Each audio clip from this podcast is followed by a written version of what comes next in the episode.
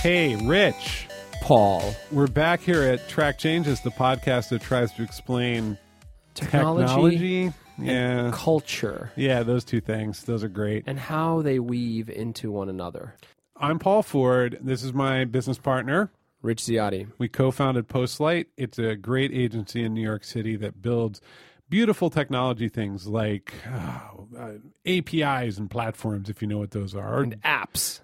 Oh, you know, that's actually a good thing to bring up because we have a premier and very interesting app developer focused on iOS here in the podcast studio with us today.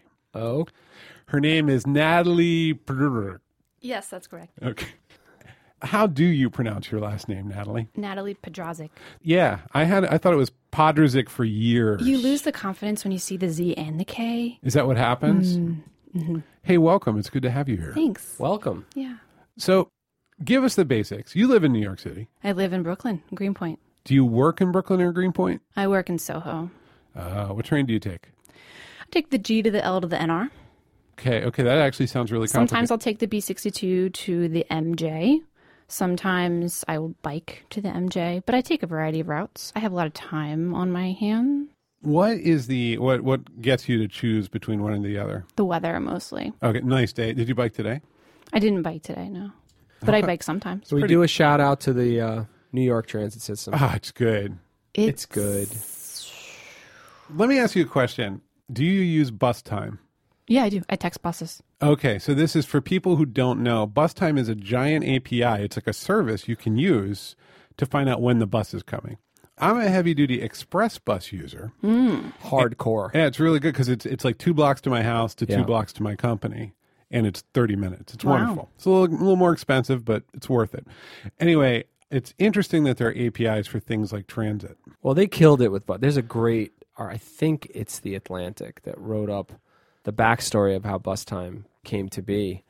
It- They're way ahead of the trains. The buses are way ahead of the trains in terms. Of, They're above ground. well, I don't think that was the only barrier to solving that. So what you do when you're when you're confused about when your bus is going to come, you can look at bustime.mta.info. That's bustime.mta.info, and you can uh, see when buses are coming. Or you can text a bot. Now, see, this is the thing. I've never texted. I text the bot, of course. There's lots of ways to use this. The bot replies right away and he's always honest. yeah. Even if the bus is four stops away and that says, you know, seven minutes, you, you got to round up.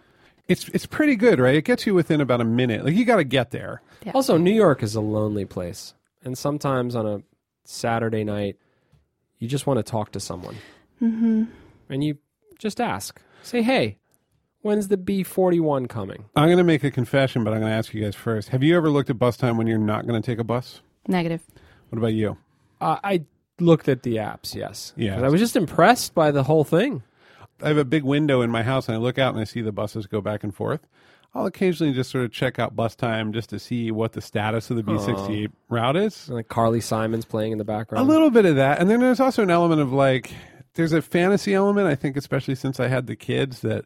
I could just go downstairs, get on the B68 in three to five minutes, and go to Coney Island, smoke a cigarette, drink a beer, look at the look at the ocean. But um, not really going to happen because I have two twins sitting in the other room who Right. can't really tolerate me being away for eight hours. Right. But this podcast isn't about bus time. No, but it is about how people do their job. And I've known Natalie on and off for years, and, and she's a very serious iOS developer. Yes. When we worked on a project together, I was not an iOS developer. What got you into iOS? It was a pretty straightforward transition. I was a back end developer working for uh, media companies as a part of Six Apart, the blogging juggernaut, I think people used to use Definitely. the phrase. Um, well, we worked on CMS technologies for so long, and these clients relied on us for our, our expert opinions for so long that the newsstand in iOS cropped up, and they said, "Hey, hey, put us in there." And so I Oh, so Apple did, did. something. Yeah. You, were, you had an iPhone, people had iPhones, and Apple's like, hey, we're going to have news now, too. exactly When was that? I don't even remember anymore. It's a few years after. 2010, Yeah. 2011. Okay. So we're talking five, six years ago. Yes. And you had been programming. Perl, Python, uh, writing a lot of migration scripts and CMS extensions for these media uh, clients. sort of so big web things. And so then newsstand comes down. So the newsstand comes down, How, and how did you learn? how did I learn iOS development? Yeah. Well, my college program was in C, um, so I was familiar with the. Mm-hmm. Where'd you go to school? basics. I went to UMBC, University of Maryland, Baltimore County. Sure. And since I had a C background, it was not as horrifying, I think, as it is for a lot of people, but the basics were not there. I, I didn't grow up using an Apple computer. I didn't have this history and this respect for this guy named Steve Jobs. My first Apple computer was at my first job in New York in, in 2007, and I didn't know how to use it, so I did everything by the Unix terminal. And I Oh, so think- you started like in people could see it. OSX. Okay. and then I, now I'm an iOS developer, and I look back and then I just think like I was such a puppy. It's really great. So people who are listening may not know what C is. C is like a very low level programming language. It's not like the lowest level. It's not like you're flipping switches, but you are pretty aware of how the computer is working when you use C. You're, you're thinking about things like how the memory is managed and the kind of the actual f- structure of the computer. Whereas something like Perl or Python, you get to forget a lot of that. safe to say it's not as convenient or accessible as the sort of the fr- uh, let's call them friendlier programming languages like Python and, and the like. Sure. I mean, because you have to create and manage your own memory in iOS development in Objective C anyway. It's gotten better over the years with a couple uh, additions to the to language, but it's a low level thing. It's a powerful thing. So you're getting into it actually at that moment. Like you're still thinking about the physical aspects of the computer, Exactly. right? Like you're thinking about memory management. which Sounds- I had never thought about before in a practical way. As a backend developer, you just, you know, develop dummy tests to prove certain conditions. And it's a very like humanless, not thoughtless, because obviously backend developers are really brilliant people, but uh, Wonder, wonderful people. in The fact. best, wonderful. the but best. I would say certainly not as challenging as what I've been facing in IO- as an iOS developer. My assumption there is that like a back end process tends to be very very quick for the most part. You're you're pulling something out of a, a data store, you're doing something to it, you're going to make a web page or put it back, and so you might do that a thousand times a second. And if there's a problem, you find out really fast because it's doing it over and over, and you kind of fix it, and it, it you can kind of kludge it together pretty quickly, and you can avoid really bad failure states. So iOS was different. Yeah, iOS is different in that all of those systems related challenges are minimized into one system, which is your app and everything that your user of your app experiences. So you, you kind of own the whole stack. So there's all sorts of stuff happening with memory and with the pixels on the screen. Exactly. Right, because I remember I worked on a tablet app early days when the iPad first came out, and the things that were breaking on it, it would break like a Commodore 64 used to break in the 80s. Like the screen would just get filled with stripes and stuff would kind of melt down in an old school way that I hadn't seen. Like computers don't usually crash that way anymore. So what what is happening when something like that breaks? Do you know? Well, on an older iPad, probably just ran out of memory, and uh, OS should have killed the app at that point. But I, you know, something that bad, um, Something weird is ha- like it's out of memory, which normally just isn't a problem day to day. So this is the part that was hardest to learn as an iOS developer. I had to kind of listen to the symptoms and read between the lines of how frustrated the user was about the bug report to be able to actually understand what's going on. I mean, there isn't a way to debug like there is on a backend web server. You can just read the logs. Right, and it's like, hey, couldn't you know had problem serving web page, couldn't find data, couldn't connect to whatever. Exactly. All these errors are standardized uh, in iOS. It's it's kind of like a feeling like something doesn't feel good right now. Is that a bug or is that intentional? So that situation arises. What is your process to even like start picking that apart? What do you do?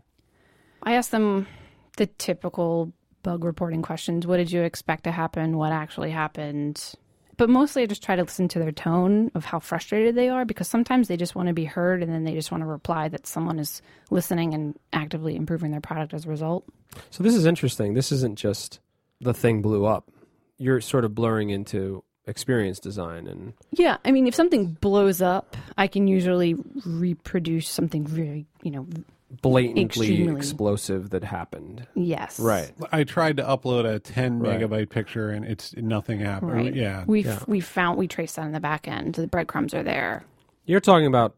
I thought I wanted it to do this when they drag up and release, but it, it's sort of looks strange and feels weird. Let's see what people say. Yes. So this whole class of user experience challenges, I had never faced as a backend developer, and that was the Right. number one toughest thing to learn as an iOS developer. So suddenly you have to be aware of what little fingers are doing that you've never seen and will never see. Exactly. I was used to responding to error codes, Or, Right. you know, out of memory errors. Uh, but but this is just kind of a person complaining about their feelings in the app. It's like a psychological thing. I have to actually listen and try to think hard about what they're saying. That's amazing. So And it's not just memory management; it's feeling management. it's true. Yeah. It's trying um, to create better memories and managing that. yeah. I, I Oh, so kind of as my as my skills have evolved in the language itself and in the frameworks themselves and as i've watched more and more wdc videos over the years and made more apps So wait, um, WWDC is worldwide developer conference that's like the big Apple event that they yes, do. Okay. for coming developers. up. Do you ever go? i've gone twice What's it like? God, it's so rad it is so rad uh, you know it's like the first week of school and everybody's wearing their backpacks and they're so excited about all the new technologies and then they go downstairs in the basement and all the apple developers are there and you can just ask them questions almost any kind of questions and they're there and they're just waiting for you to ask the questions and you can tell that they only come out of their offices really one week a year to do this kind of thing and they're so excited to talk to you and you're so excited to talk to them and the internet's really fast it's so fun it's great So this is like the flip side of the you sitting in a room trying to figure out what happened to someone when they touched the screen and like googling around and like puzzling it through. Instead, you get to just go be in the place where all the people who have all the answers are. Yes, it's how do I describe this? You think that you have the dumbest question on earth and you bring it to an Apple engineer and they just give you this look like I've been waiting for you to ask that question. And you just have this validation and like the Apple gods shine on you and you hear it chorus. It's wonderful. How it's many not like how many people are there? 3,000, a couple thousand. Okay, so thousands of people. Yeah. And you're talking to people who literally are like they're writing the code for Apple. They're writing the libraries and tools that, that you you're use to- negotiating with. yeah, it's an amazing program because their job is to help you do your job. So you get to ask them anything. It's it's a cooperative, codependent, loving Except it's relationship. one week a year. It's It's one. I mean, it's one week. So if so only it's W- unco- Like, is there not any like, everybody hey, gets to look, go. listen, dude, eh, here's my email address. You're gonna run into some other stuff. They're not allowed to do that, right? Not really. Right. So the door closes. So they're not that cooperative. In fact, they're What's the- cooperative one week a year. It's like North Korea. essentially. what is it The like when Swift is more WWDC cooperative since it's been open source. They have a pretty good community. They oh, have, interesting. They have a pretty virtuous. That's cycle Oh, very we of should talk growth. about what Swift is. So, when you moved over to iOS, you were programming in a language called Objective C, That's true. which is a lot like C, hence the name. Superset of C. Right. So, it, it added object oriented programming, which we're going to just say is out of the scope of this podcast, but like it added object oriented programming to C. And then about two years, three years ago, Apple released a new language called Swift. Mm-hmm. What's the difference between Objective C and Swift? Oh my gosh, That's a hu- pretty huge difference, it isn't it? is an um, it's an incredible. That's kind of an unfair question. I'm sorry. so the language itself is more readable. It requires less characters per line to achieve the same effect. And Objective C had been around since like 84 and 1984 and then like at, or like around there and it added a in lot of some It evolved incarnation? from like yeah. other Yeah. languages of that time. it Definitely. actually came like it got acquired by Next, which was Steve Jobs' company that he created after Apple, and then got brought back in as part of OS X. So it had a lot of stuff attached to it. Yeah. So what Swift brought was, you know, that strong typing, um, easier to read code, and a lot of new additions to the language that people working in Objective C as a career have been yearning for for years, Okay, like easier extensions, like cleaner error handling, like you know, structifying lots of strange things. I'm not even going to try to explain what those things are, but but like Swift is different and way more modern in a lot of ways Mm-hmm. than Objective C. Do you find are you using it more and more? I'm writing it in my spare time. Okay, so it's you, my preferred fun language. it's fun. Yeah. Okay, so it But the brought- day job doesn't Um, want it's you a to mix we're, we're starting to roll it in um, my day job i work at a place called bite on an app called peach Byte B Y T E. that's correct Where's that? it's in soho That's the place in Soho where you take all the transit. yeah Oh. Okay. How many people work there? 10 Okay, so it's a small company. it's small yeah it's definitely small what does Byte do? Byte makes creative apps for creative people. Byte was the name of our first app. Um, it came out last fall, and it was a creative app for uh, folks that wanted to make psychedelic layers of, of media. It- uh, the inspiration was uh, Super Mario Paint. So it was a kind of just a fun uh, maker kind of app. You should check it out. and you're sort of like painting with objects. Like the the things I've seen coming out of Byte are like awesome skeletons, very psychedelic Yes. skulls. Layer the gifts, animate the gifts, you know, compose your own music, What- loop a video all together at once. What struck me about it was like it was really of the medium. Like it wasn't pretending to like Instagram pretends to be an old camera. Like Byte pretends to be on a portable supercomputer that can do No, this is weird for stuff. iOS Absolutely for iOS. and available today Yeah, and free. absolutely. And then after Byte you launched Peach. which is a kind of social network. Peach is a social network for fast sharing with your friends. Its most notable feature is its magic words, which is uh, it matches what you're typing, kind of like a Slack keyword, and then it'll offer a little quick service for you, like gift lookup, or your weather, your location, how much battery you have left. Neat. Everyone got really excited about Peach and had an enormous number of opinions about it. Oh boy. What was it like to be on the receiving end of so many opinions? It was so exciting, A, uh, to work on an app that exploded like that. B, we launched it as a beta. So it was a really exciting time for our backend team as well. They did an amazing job. Um, and we didn't formally do any press around it. So a lot of the stories and the kind of the message out there was unpredictable. I mean, people seem to just sort of project their own anxieties about everything onto things like Peach. Yeah, but we did what we did best, which was release a beta of new features and bug fixes every day during that cycle. We just kept shipping new versions and new improvements. Peach is still running. I, Just- yeah. I log in, I see friends updating on it uh, Mm-hmm. pretty regularly, especially Corey Sika. He is a serious Peacher. Gosh, he's he's a big part of Night Peach too. Night Peach. Mm. What is Night Peach? That's when they post at night, I guess. Okay, that's that makes sense. That's a good, Um, Mm, good I also filter. I also learned the importance of of um, bios in social media for younger people. We we had to actually disable our friend to friend feature for a variety of reasons, but it was through that kind of two to three degrees of of friends that I found out that teenagers really need they need bios. They require bios, and a bio is just a tweet length string that describe themselves in emoji and pronouns. But without that, teenagers cannot survive. They require yes. Okay, Peach is still running, but it seems like you're onto something new. Mm-hmm. What are you up to now? I have some side things that I'm doing, and uh, the team is working on some new things. Um, on the side, I'm working on this app that was inspired by this woman who's learning Swift. Incidentally, I was like volunteering at a girl develop it course for these women who were learning Swift after their day jobs, which is so inspirational. A and B, I was just there to kind of help, you know, as a TA. And she said, "I, j- I want to Oh, learn we how should to we should tell people what Girl Develop It is. Oh, yeah. It is a nonprofit dedicated to helping women learn how to code as a second career. We we've had them um, at our offices. They've used our space to teach. They're great. They had a lot of seltzer water, just a huge amount of La- was it Lacroix? Ladies love LaCroix. I guess they do. I like I came in and the fridge was Is that true? it was the fridge was com- Or is that Yes. just a line? no I've heard a lot. Preferably pamplemousse, but that's just me. Yeah, I mean, people really, really like Lacroix. And I came in and we had this glass fridge, and it was just filled with Lacroix. And I'm like, "What's up?" And they're like, "That's for girl development." I was like, "Oh, okay." I, they get thirsty. I don't know. I respect it. I, mean, people should have the beverage that they need. Our particular event was held at Blue Apron, and they have beautiful offices. Do they? Wow. So much LaCroix. So much. yeah. See, I imagine Blue Apron has to hook you up with nice stuff. Like it's got to be. I mean, I walked I mean, in the and I. kitchen has to be the kitchen of Yeah. Blue Apron. There is a kitchen. There was a, like a communal kitchen, and I expected a man wearing an apron, you know, just kind of handing out like radishes, but there was none such. So. No. Um, I digress. So the the app inspiration came from this woman who wanted to learn how to make an iOS app because she had an older phone, a 4S, and she was running iOS 8. She was afraid to upgrade because she was so low on memory. Um, she takes a lot of pictures and she takes a lot of screenshots in particular. And so she said, I want to be able to organize my screenshot according to their purpose. And I was like, What are you talking about? So I look at her photos and she has all of these lock screen screenshots of Spotify, of Apple Music, of YouTube, of just things that she's going to look up later.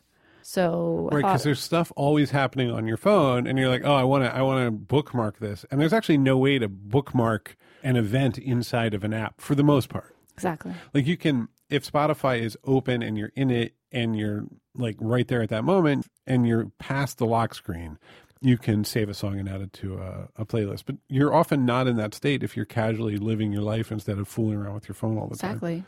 so take a screenshot and then you have a record Yeah, so this woman had many, many screenshots of her own lock screen, Is many, many dozens, hundreds, thousands? probably hundreds Hundreds. Okay. of songs she's meaning to look up, and that's just manual stuff. And I thought, well, I'm going to make an app to do that Okay. for her.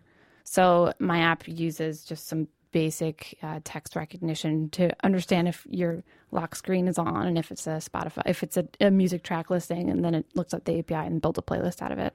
So you load in all these images. How do you do text recognition? What makes that possible? Oh, there's a there's an open source uh, library called Tesseract that helps me do it. I I'm not going to do that. Well, no, nobody is. That's Some a other real- brilliant person.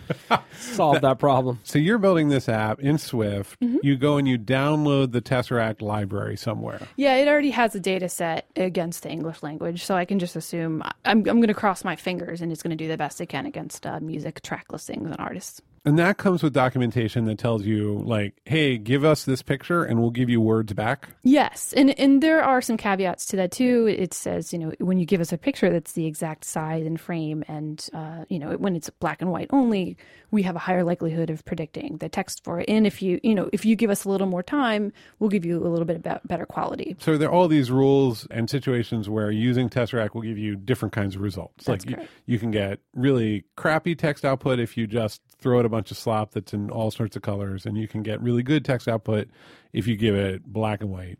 Exactly. And you can just get this thing totally for free. This is Yeah. a, this is an open source tool. It is. Okay, so this is you have you have the language which is Swift. Mm-hmm. You have like the framework and the tools from Apple, which are like the it's the lo- Xcode SDK kind of stuff. Yes, and a part of that is a lot of image manipulation, low level stuff. Oh, so Apple gives you that kind of for free out of the box. Yeah, yeah. Okay. which is it's the best um, best in class so what i can get is from a given photo from a user's camera roll i can first assert that it's the right dimensions of the phone Okay. because if it's not the right dimensions it's not a screenshot and then i can look for this magical key indicator which is the status bar It has a time in it Okay. so if i look in a certain place in that image and it has something that looks like a timestamp i'm like pretty confident it's a screenshot Okay. and then from there, every uh, musical artist track and album listing is in the same place Okay. relative to the frame. So I so I know where to get the text from. Oh, I see. So you're like, okay, this is a screenshot. I can sort of use coordinates to figure that out. Mm-hmm. Then I can figure out who the artist and the track are. And then how do you turn the artist and the track into a song I could listen to? I use the Spotify API. I you- search against it. You go to Spotify and you go, hey, I have exactly this much information in convenient alphanumeric form. Yeah, best case. Right. There are a lot of cases and a lot of my screenshots where it just picked up some text from some other app that was using th- the status bar actively. And so I have to build some more logic into my app to make sure that the user who's looking at these things that I think are Spotify tracks is actually confirming or denying that they are. So the computer could think that the song is called Schmergle Blur Blur. Exactly. Yeah. It could Okay. be like a Complete notification. nonsense. Yeah, it could be. Yeah, it could be a notification. Yeah. Okay. Or it could, could be, be- a legitimate song, but it's just not on Spotify. from something else. Yeah. Okay. Taylor Swift or something. right, right. Or or Prince. Prince is not on Spotify. Mm-hmm. Sorry, I just brought No everyone. one Mm-hmm. of silence. I brought everybody down by mentioning Prince. I'm sorry. So this is really interesting. So there's all this latent stuff floating around in screenshot form, Yeah. and you're taking that and turning it into musical playlists. Yeah. To me, it's about workflow. I think what I wanted to solve for this woman who had this problem was that she wanted to reduce the size taken up on her phone. And I just wanted to get like the rawest data from this large pool of, of photos, just and then just like kind of slim it down and just say, deliver it in a platter for her and say, here you go. Here's the result. What would you say the difference is between the size, like in megabytes, of her collection of images versus what you are doing? I don't know, like 10,000 to one. I don't, I don't Right. So you're you are shrinking down. The data that she wants is actually thousands of times smaller Mm-hmm. than the screenshot data. But it, it- but it took so much less effort than unlocking her phone, pressing a button to add to a list, and then maybe like creating a new list out of it. See, I think people Every time. I think people don't realize though, like your phone doesn't know what it's doing all the time.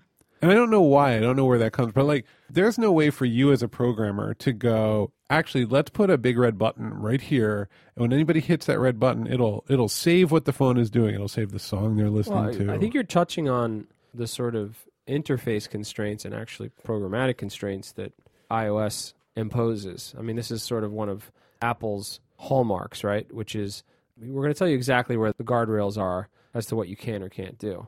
I don't know exactly the ins and outs of Android, but I'm guessing you can do just about anything if you're willing to go there. Sure. And you could put that button.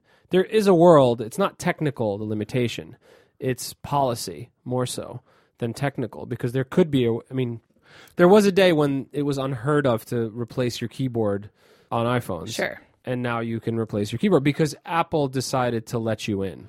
And the truth is, you could put that button. If Apple said, "Hey, we're going to let you put buttons on music," And, and they even offer that for a- the Apple Music app and the lock screen. They offer a heart. right? And But they put that in. what that heart does, I'm unclear. I'm sure it saves. It makes a playlist like It probably like puts it in a intended. hearted list. But or Apple something. keeps an eye on that data. That's not going anywhere else. Yeah. Well, also, it, a third-party programmer did not put that hard in. Apple put that hard Sure. in. Yeah.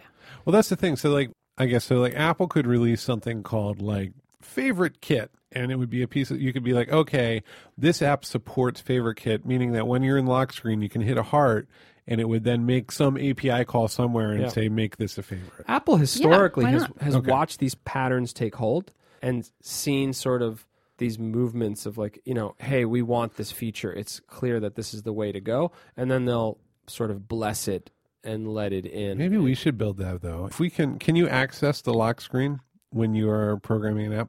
No, I, you can access it if you're playing music. You you get the actions back if like music's been Yeah, paused. there's like a or played or handful of mixed. actions. There's like four or right? five, but like Yeah. Spotify has a pause button, right? That's a built-in construct. It's not unique to Spotify. Yeah. Okay, so if there was some button that passes through from lock, you could make it the favorite button. Yes. All right, maybe we should make favorite kit at post late and File a radar. Apple uh, feature request. Sure. yeah, okay. All right, so But I, I feel like going back to the UX discussion, I feel like uh, the biggest lessons that I've kind of come to absorb as an iOS developer, whether I like them or not, I feel like there are like three main principles that I always bring to the other designers or product people that I'm working with. And that is like number one, users don't read. They don't read. they don't read anything. They don't read instructions. They don't read dialogues. They just want to do. The thing. They just want to do the thing. What about those little things beforehand where it's just like, here's how to use this app? And there's- Don't. No, don't. bo- next no. immediately Yeah, nobody okay. never i mean like with i'm actually i'm speaking from like a very realistic point of view this is like pretty real talk as an ios developer but yeah users don't read Okay. The experience of the first time you open an app, the experience is the app experience. Don't pretend that you're ever going to be able to get someone to be like, Yeah. go up to the top right with a No. double swipe in order No- to. Okay. rule number two don't do double swipe things support gestures that users would naturally do which is tap swipe or maybe pinch to zoom but Okay. that's it everything else is very confusing Yeah, like hold and Double swipe tap. or double. Yeah. Well, everybody got really. Triple swipe. I love Slack's triple swipe. Do you know about this? Yeah. Uh, five point finger punch i don't know you know it's I discovered this like two weeks ago. Well, Remember, also they got really into shaking, like the iPad early day. That was a bad one. Everyone's like, on it. "Oh Remember yeah, it shaking? supports shaking." Yeah, because you could like shake it. to do what? It would just register the Anything? shake. So you, a lot of times people would like play a little vibration, or Yeah. it would make a noise. That's weird. Yeah. Yeah, and then number three is give the user a chance to navigate. Okay. Uh, when apps don't have either a bottom tab bar to kind of control where they are in the app, or they don't offer a back button, users are very uncomfortable. Yeah. They feel stupid using the app because they don't know where they are. Um, so I just I always bring that back, and it, obviously like because Apple is so open ended, and there's just almost literally anything possible because there's so many uh, animations you can possibly implement, and so many transitions between content. The navigation it seems to be reinvented a lot of times, and it's it's hard to be the developer to say like you know this, this is really beautiful. This prototype is I really like it, but we got to do what users know how to do. Unfortunately, and, and that's like a tough discussion to have with designers and product people. People want to get outside of that box. Yeah. I mean, uh, the natural inclination is like, I can do better than the Instagram. I can do better than uh, what Facebook is offering. But the truth is that I've been in a lot of user testing sessions, and, and users just want to do what they already know how to do. And you just have to kind of help them. I mean, the counter argument to that is that then how do you get a chance to innovate and try something new? I mean, you can still try. Yeah. There's still like, you know, a lot of incredible apps that don't offer standard navigation. Facebook Paper is my favorite. yeah. not only because it offers this kind of like infinite like conveyor belt of Facebook updates, uh, but it also doesn't have any ads, so I, I thoroughly enjoy it. But it's Is it it's a, still out there? it's still out there. They haven't updated in a very long time. It, it was clearly an experiment, but it was it was a really fun one in UX. What are the other beautiful apps that you pay attention to? Oh, this is a good question. I mean, uh, today everyone's very uh, everyone has a lot of opinions about the Instagram redesign Okay. uh, because they Literally today, right? Literally as, today. as we're recording this, Instagram has come out with a new redesign, new logo. Everyone's excited. I think it's fine. I think you know their nav is now just flat and black and white. Uh, the the tab bars are still there. All the content is still there. It just got a nice flat skin, and it makes it even easier to ignore the words, which is great. The camera went away. Oh, no camera anymore? Well, the Little logo button. used to be a camera, Oh, right. Now it's which most 11 year olds don't know what that is. true. True, that's fair. It's just this weird thing. So they got rid of it. You know, it's interesting talking to you because you start as a back end developer, you move into iOS, and now an enormous amount of your attention is to design. Yes, and this I n- could have never expected this in a thousand years. And the transition was not immediate, and it was very bumpy, I would say. But uh, when you're the only iOS developer, you have to speak on behalf of what's right for the user and what Apple wants you to do. So you have to memorize the human interface guidelines. You have to really pay attention to what people, not just like your best users, not just your active users, but the open zero users and what they're doing. And I asked both of you before I came in where you live. Uh, Paul, I know you live in Brooklyn, and now Rich, I also know that you live in Brooklyn. And I asked you what trains you take. What do you do in the morning on the trains? Like, what do you do with your mind? Um, I've taken the train with you thousands of times. I usually read Read? How do you read? on my phone. on your phone. Um, Yeah. What app do you use to read on your phone? Well, I'm underground. Exactly. So uh, the New York Times app, which will go offline nicely, Mm-hmm. and readability, which will also also go offline nicely. Great. So essentially, a read later app and the New York Times. and what do you do, Paul? I have a different kind of commute. When I'm on the, do you care if I'm on the train or the express bus? I want to hear both. so on the train, I read usually on the Kindle Okay. and I listen to music on Spotify, Kindle, uh, not the device. on the Kindle app on my iPhone. Okay, so he's Okay. reading on his phone. Okay. And then every now and then I will watch a movie A movie. Uh, on my phone. Great. and every now and then uh, I'll be into some game. Usually, like twice a year, I'll get in like some dumb game. And then um, if I'm on the express bus, it's pretty much the same, except I am online. So Twitter starts to creep back in. So let me ask a related question. Do you do the same thing on your commute, in your morning commute, as you do in your evening commute on your phone? Pretty much, but I'm more likely to tweet in the morning. Rich? Uh, pretty much the same. Okay. Yeah, I should just try to like take a deep breath. I feel like, but you just don't. You just keep eating shit. I mean, l- it's worth noting we are the like crowded urban city with a big transit system. We're the exception. Most people are driving. Yeah, and that's exactly it. As an iOS developer in this city who, you know, takes the great equalizer to work Yeah. every day, I'm Yeah. watching people use these devices that I work on with a different part of my brain Yep. all day. So I really have to it's like a great context reset. Yeah. I have to really think about what people are actually doing. And if I, I I just kind of like observed people this morning and in a group of twelve people on an R train headed downtown, seven of them had their phones out. Yeah. Half of them were iPhone, you know, half of them Android. Three of those seven were playing Candy Crush or a Candy Crush spinoff. Like this is these Yeah. are real numbers. Yeah. Oh yeah, no, no. I saw. I mean, there was a point where it was just bejeweled, just only bejeweled at Exactly. all the subways. Exactly. Or, or that it's a game type. It's the one where they're like the guy is endlessly running yeah.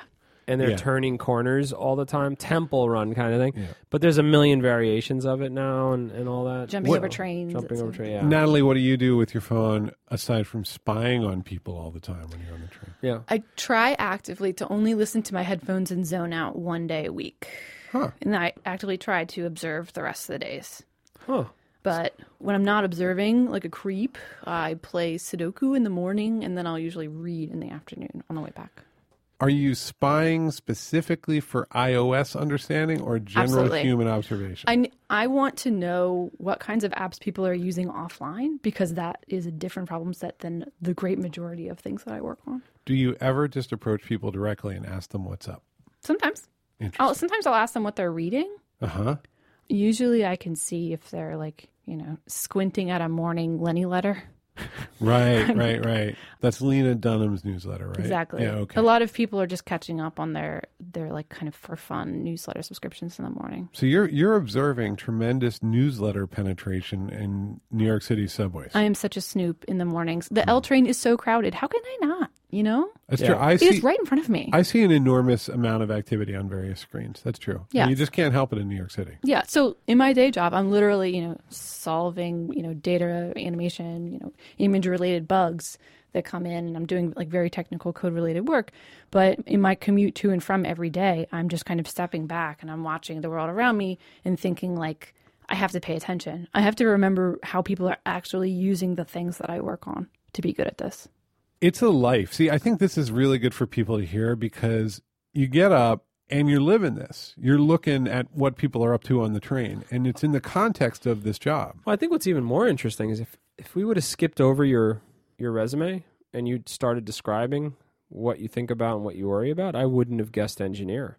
I actually would have guessed design. I didn't think today's podcast was going to be about this. I thought it was going to be more about different libraries that you love. That's the kind of most embarrassing, surprising part about becoming an iOS developer is that they call it iOS developer, but really you're an iOS product person. You have to know the whole package. You have to understand what people are going through when they use this product. You have to kind of understand all the design problems, all the user experience problems, all the data problems, all of the, you know, past versions of iOS problems, all of Apple's intentions going forward. You just have to have a lot on your shoulders, and it's kind of it's kind of a lot, you know. And I run a meetup uh, in the city called Cocoa Heads, and uh, it's so supportive, and it has a lot of like Mac developer veterans who've been doing this for many years, and they have like very strong opinions and a very long history with Apple. You know, they use this group not because we're sharing technical secrets, but it's because it's almost like a support group. We need to help each other make better software and There's understand so what Apple much- wants us to do There's just so much to know. there's too much to know. So, if I wanted to go to that meetup, what do I do? Um, check out cocoheadsnyc.org for Okay, more that's details. that's the way to get the information. Mm-hmm. Okay, so this is really interesting to me, right? Because here you are, you're a young person, you go to school in Baltimore, and you major in computer Mm-hmm. Computer science. Okay, to, and you're learning C. I'm learning what, C. What made you choose comp sci?